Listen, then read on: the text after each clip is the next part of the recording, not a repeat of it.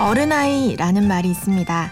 이 단어는 사회적으로 독립성이 부족하고 또 결단력이 없는 나약한 어른을 뜻하기도 하지만 한편으론 재미있게 스스로가 즐기려는 성인을 의미합니다. 집에서나 사회에서나 어른처럼 보여야 하고 또 행동해야 하는 나이인데 마음은 항상 놀고 싶고 또 즐기고 싶고 하고 싶은 것도 많으며 거기다 흥까지 겸비한 저는 어른이라는 단어가 가진 책임감을 아직은 놓고 싶답니다. 심야 라디오 DJ를 부탁해 오늘 DJ를 부탁받은 저는 어른아이 민하나입니다.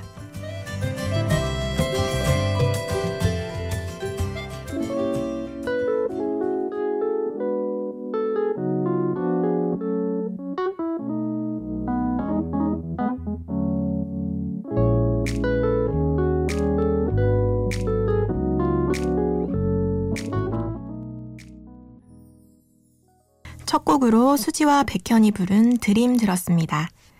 안녕하세요. 저는 민하나라고 합니다. 저는 현재 30이 넘었고 아직 학생이라 칭하는 대학원생입니다. 앞서 저를 어른아이라고 소개해봤는데요.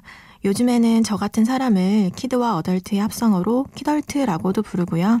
키덜트족이라는 말도 생겼더라고요.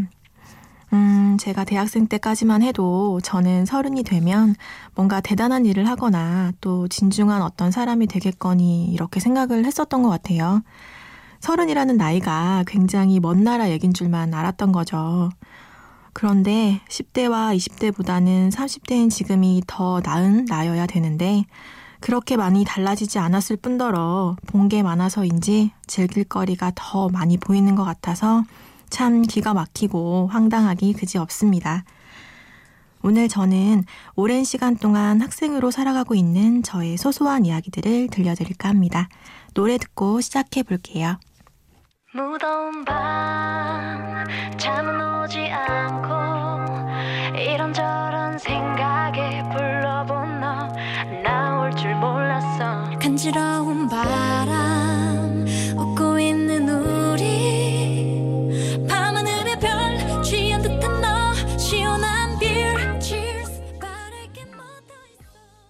여름 향기가 물씬 느껴지는 산이 레이나가 부른 한여름 밤의 꿀 들으셨습니다. 저는 현재 경희대학교에서 관광과 외식을 전공하고 있는 대학원생입니다. 때를 거슬러 저의 고등학교 시절로 가보면요. 그때 저는 호텔리어에 대한 무한한 꿈을 꾸고 있었더랬죠. 사실 호텔리어가 어린 시절부터 꿈은 아니었어요. 사실 꿈이라는 게 매번 바뀌잖아요. 초등학교 때부터 치자면 어릴 때는 내가 뭘 하고 싶은지도 확고하지 않았고 그냥 부모님이 정해주시는 대로 희망 직업란에 쓴 적도 참 많았어요. 한 친구가 교사가 꿈이라고 하면 나도 교사를 한번 적어봤고 의사가 멋있겠다 싶으면 의사를 적기도 했고 뚜렷하게 하고 싶은 것도 뭘 잘할 수 있는지도 잘 몰랐었던 것 같아요. 그러다 고등학생이 됐고요. 고등학교에서 교내 방송부 활동을 하게 됐습니다. 참 매력적인 일이었어요. 점심 방송을 위해 열심히 대본을 작성하고 또 노래를 선정하고 친구들의 사연을 읽어주기도 하고요. 뭐니뭐니 해도 점심시간에 방송을 해야 한다는 방송반이라는 이유로 교내 식당에서 수많은 친구들이 서 있는 줄을 통과해서 제일 먼저 점심을 먹는 특혜를 노릴 수 있다는 것도 참 좋았습니다. 아무튼 그때는 제가 방송 쪽 일을 해야겠다 생각을 했어요. 교내 방송을 하는 게 참 즐거웠었거든요. 그래서 전 방송국 PD를 해야 하나? 아나운서를 해야 하나? 아니면 방송 작가를 해야 하나? 이러면서 혼자 고민에 빠지곤 했죠. 그런데 어느 날 저의 이런 생각을 날려버릴 만한 사건이 생깁니다. 때는 고등학교 2학년 때의 일인데요. 그때는 고3이 코앞이라 담임 선생님과 대학 상담이라던가 성적에 대한 이야기들 혹은 하고 싶은 게 무엇인지에 대한 면담을 하곤 했었어요. 그때 담임 선생님께서 너는 하고 싶은 일이 뭐니? 이렇게 물으셨고요. 저는 방송 일을 하고 싶다 이렇게 대답을 했죠. 그때 선생님께서 막연히 네가 지금 방송반을 하고 있다고 해서 그게 네 길이라고 단정 지을 수는 없다고 좀 더 관심 있는 분야가 없냐고 그러시더라고요. 근데 솔직히 모르겠더라고요. 사실 어떤 직업군이 있는지도 모르겠고 어떤 분야가 나랑 잘 맞는지도 모르겠고요. 아마 그 당시에 진로적성 검사 같은 걸 한 것 같은데 그 결과를 보시고는 선생님께서 그러셨습니다. 너는 성격이나 성향 같은 걸 봤을 때 서비스직도 참 잘 맞을 것 같은데 가령 호텔 경영이나 호텔리어 이런 데는 관심이 없니? 네가 하면 참 잘할 수 있을 것 같은데. 그때 머리를 한 대 맞은 것 같이 와 싶으면서 왜 막연히 잘할 수 있을 것 같고 갑자기 앞에 길이 펼쳐질 것 같은 그런 기분을 느낀 거예요. 그러면서 저거다 이랬죠. 그러고 얼마 후에 우연인지 필연인지 호텔리어라는 드라마가 나왔는데요. 그 드라마를 보고 더 확신했어요. 저거다. 저거네 하고 말이죠. 그냥 꽂힌 거죠. 저 참 단순하지 않나요? 어쨌건 저쨌건 저는 그 후에 호텔리어를 하겠다는 열의를 불태웠고요. 결국 대학을 이 분야로 오게 됐습니다. 대학 생활을 하면서 전공을 호텔에서 관광으로 변경하긴 했지만요. 그래도 참 사람 일은 알 수가 없지 않나요? 선생님의 잘할 수 있을 것 같다는 그 말 한마디가 아니었다면 혹은 선생님이 호텔 경영이나 호텔리어가 아닌 다른 직업군을 이야기했다면 전 지금 다른 일을 하고 있을 수도 있지 않을까요? 노래 듣고 계속 이어가 볼게요. 여자친구의 시간을 달려서.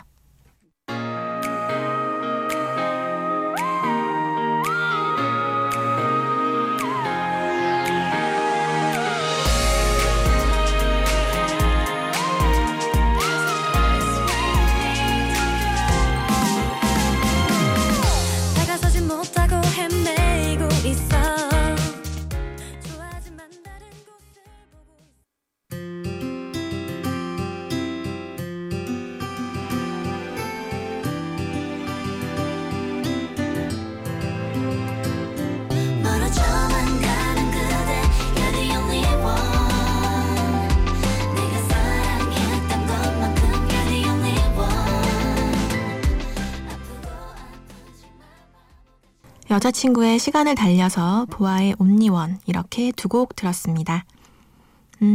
앞선 이야기와 좀 연결해서 이야기를 해보자면요. 전 결국 대학에서 호텔 경영을 전공하겠다고 마음먹었습니다. 그런데 제가 20살 때 이런 생각을 했어요. 진정 호텔 경영을 공부하기 위해서는 국내에서 할 게 아니라 외국에 가서 제대로 현장에서 배워야겠다 하고 말이죠. 참 지금 생각해봐도 어린 시절 포부가 대단했다 싶습니다. 그래서 저는 이런저런 학교를 찾기 시작합니다. 호텔 명문이라는 스위스 학교는 언어에서 가차없이 제외되고 결국 제가 선택한 곳은 호주에 있는 한 호텔 학교였어요. 그래도 불어나 도고보다는 영어가 수월할 거라는 생각에서였죠. 부모님을 설득하고 설득한 후에 결국 전 호주로 가게 됩니다. 호주에 가서 우선 랭귀지 스쿨을 시작하게 됐어요. 예쁜 비치가 있는 작은 동네였는데 어렸던 저는 언니 오빠들에게 예쁨을 받으며 참 즐겁고 재밌게 지냈던 것 같아요. 그리고 호텔 학교를 가려고 시험도 보고 수업도 들어보고 그랬는데 결국 전 어학연수만 마치고 돌아왔습니다. 막상 가보니 제가 생각했던 시스템과도 많이 달랐고 문득 호텔이라는 한 분야에만 생각해야 할 이유가 있나 하는 생각이 들었던 거죠. 한국에만 있던 제가, 울산이라는 작은 도시에만 있던 제가 처음 해외에 나가본 게 호주였어요. 20살이 된 아이가 보기엔 호주는 참 새롭고 흥미롭고 아주 넓은 세계더라고요. 그동안 내가 참 무물한 개구리였구나 싶더군요. 지금 생각해보면 호주를 다녀온 게 제 인생에서 가장 잘한 일이 아닐까 싶어요. 왜 어릴 때 많은 거 보라고 어른들께서 그러시잖아요. 그 시절에 보고 온 많은 그리고 넓은 세상을 통해서 저는 생각이 많이 성장했고 또 많이 넓어진 것 같습니다. 왜 여행을 한번 다녀온 사람들은 다시 꼭 떠나게 되잖아요. 그 매력에 빠져본 사람들은 헤어나오지 못하고 또 중독이 돼버리고요. 그러면서 많은 것들을 보고 느끼고 또 알아가고 성장하고 또 그게 살아가는 데 다 도움이 되고요. 저도 첫 시작이 그때였던 것 같습니다. 한국에 돌아온 저는요. 대학에서 호텔이 아닌 좀 더 넓은 관광 분야를 선택하게 되죠. 그리곤 학기 중에는 열심히 아르바이트를 하고 방학에는 열심히 노는 학생이 되고 맙니다. 보통은 학기 중에 열심히 학교를 다니고 방학 중에 열심히 아르바이트를 하잖아요. 근데 저는 방학에 여행을 가야 하니까 학기 중을 정말 열심히 살았답니다. 그렇게 저는 열심히 여행을 다니고 있습니다. 지금까지도 말이죠. 여행과 관광은 좀 별개지만요. 그래도 전 제 전공이 참 마음에 듭니다.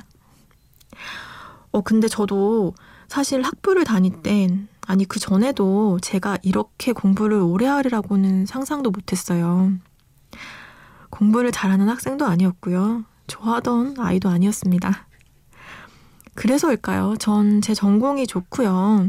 이 분야라면 더 공부를 해보고 싶다. 왜냐면 공부를 잘하던 사람이 아니니까 더 필요할 거다. 이렇게 연결되지 않을까요? 그래서 전 관광 분야에서 현재 외식 분야까지 공부를 계속 이어가고 있습니다. 제 학창 시절을 얘기하다 보니 전 참 도전적이고 거리낌 없이 부딪히는 스타일인 것 같네요. 노래 듣고 올게요. 벤의 꿈처럼.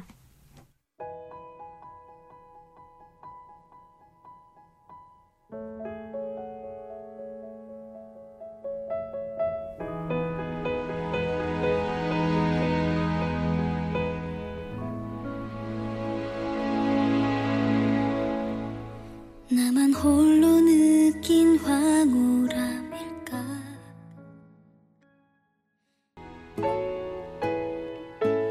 아무리 생각해도 난 너를, 아무리 생각해도 난 너를, 잊은 듯 눈 감아도 난 너를, 아닌 듯 돌아서도 난 너를, 조금만 솔직해도 난 너를. 벤의 꿈처럼, 그리고 스위스로의 아무리 생각해도 난 너를, 이렇게 두 곡 들었습니다. 첫 번째 곡은 최근에 굉장히 인기 있는 드라마죠. 또 오해영의 OST입니다. 저도 굉장히 재밌게 보고 있는 드라마예요. 여주인공에게 엄청 공감하면서 눈을 TV에서 떼지 못하고 대사 하나하나를 곱씹어 가면서 그렇게 보고 있습니다. 두 번째로 들으실 곡도 역시 드라마 OST인데요. 기억하실지 모르겠어요. 기억하시는 분들이 많을지도 모르겠네요. 2006년에 방영되었던 연애시대라는 드라마의 메인 테마곡입니다. 그러고 보니 벌써 10년이 지난 드라마네요. 연애시대라는 드라마는 제가 지금까지 본 드라마 중에 정말 최고로 치는 드라마입니다. 그 드라마를 볼 당시에는 싸이월드라는 미니홈피가 한창이었을 텐데요. 도토리라는 사이버 머니로 음원을 사서 미니홈피에 띄우곤 했던 때인 것 같아요. 지금 생각나는 건 연애시대 OST뿐만 아니라 와닿는 대사 하나하나까지 기억해두려고 게시판이나 사진첩에 적어 올리곤 했었는데요. 정말 추억 돋습니다. 좀 더 얘기해보자면요. 이 드라마에선 이별을 했지만 주변에서 서로 맴도는 그들의 운명을 빨간 실로 표현했는데요.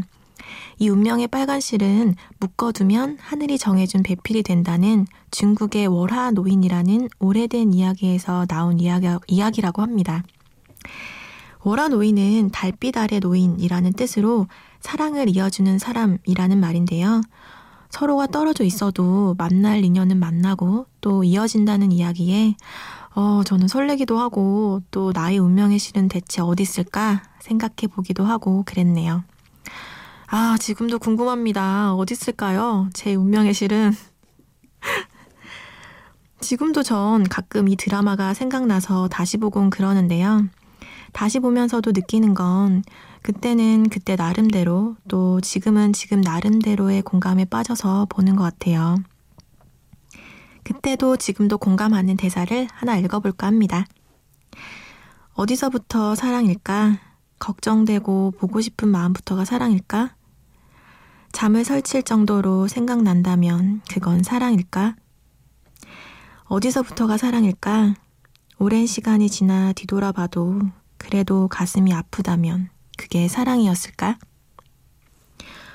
방영 당시에는 제가 정말 풋풋한 대학생이었는데요.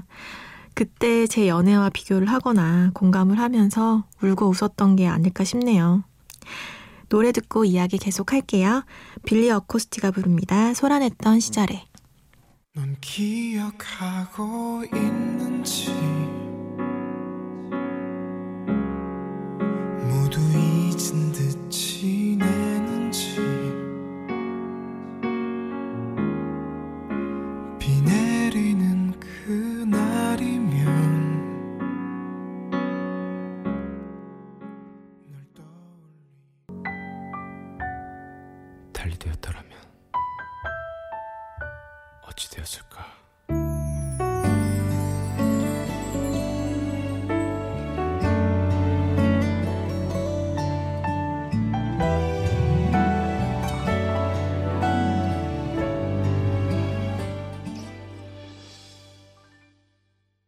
빌리 어코스티의 소란했던 시절에 이어서 멜로 브리지의 달리 되었더라면 들었습니다.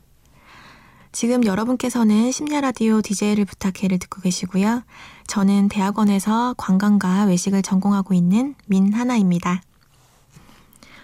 사실 학교에 있으면요. 시간이 가는 걸 잘 못 느끼는 것 같아요.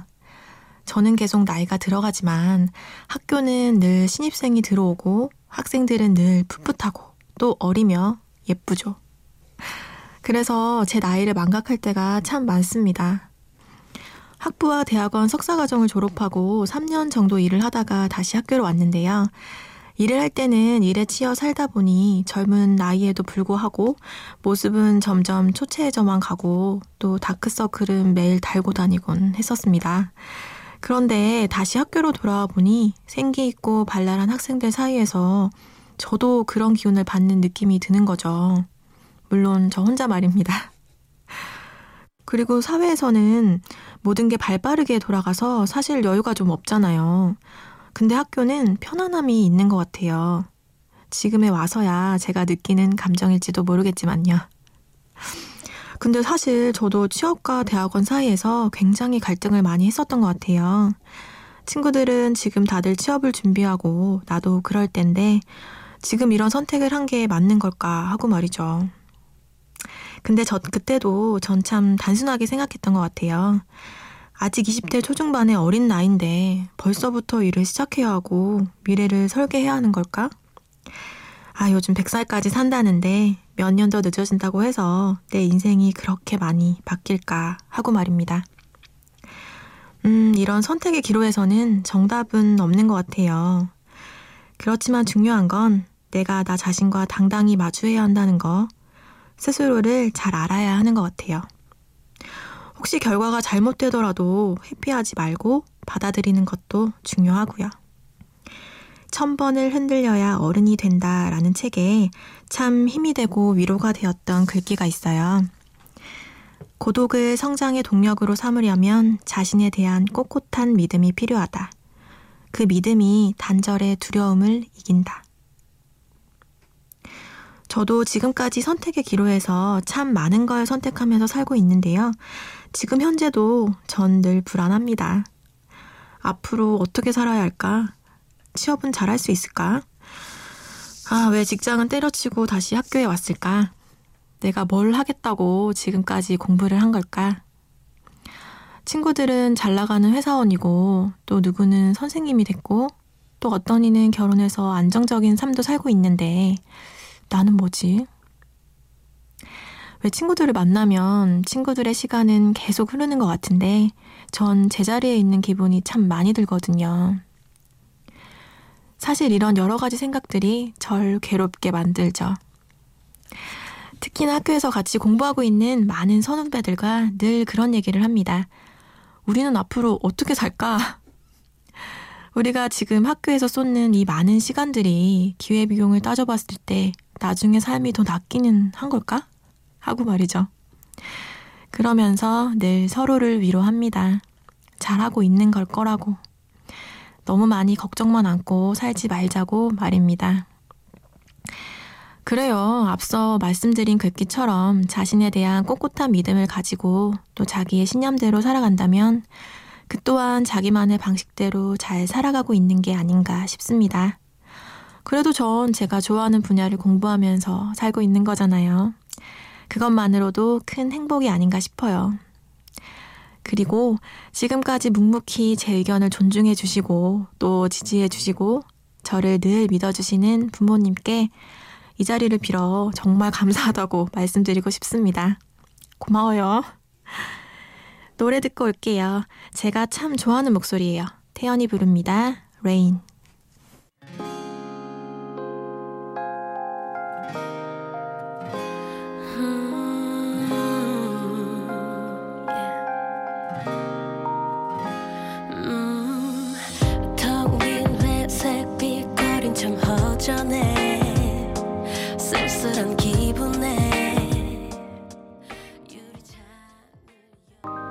너와 나 언젠가 남이 되어도 영영 닿을 수 없는 사이 되어도 잊어버리지 마 잃어버리지 마 혹시나 다른 사람. 태연의 레인 이어서 크러쉬의 잊어버리지 마 들었습니다. 처음 라디오 DJ를 부탁받았을 때 1시간 동안 무슨 말을 해야 하나 고민이 한가득이었습니다.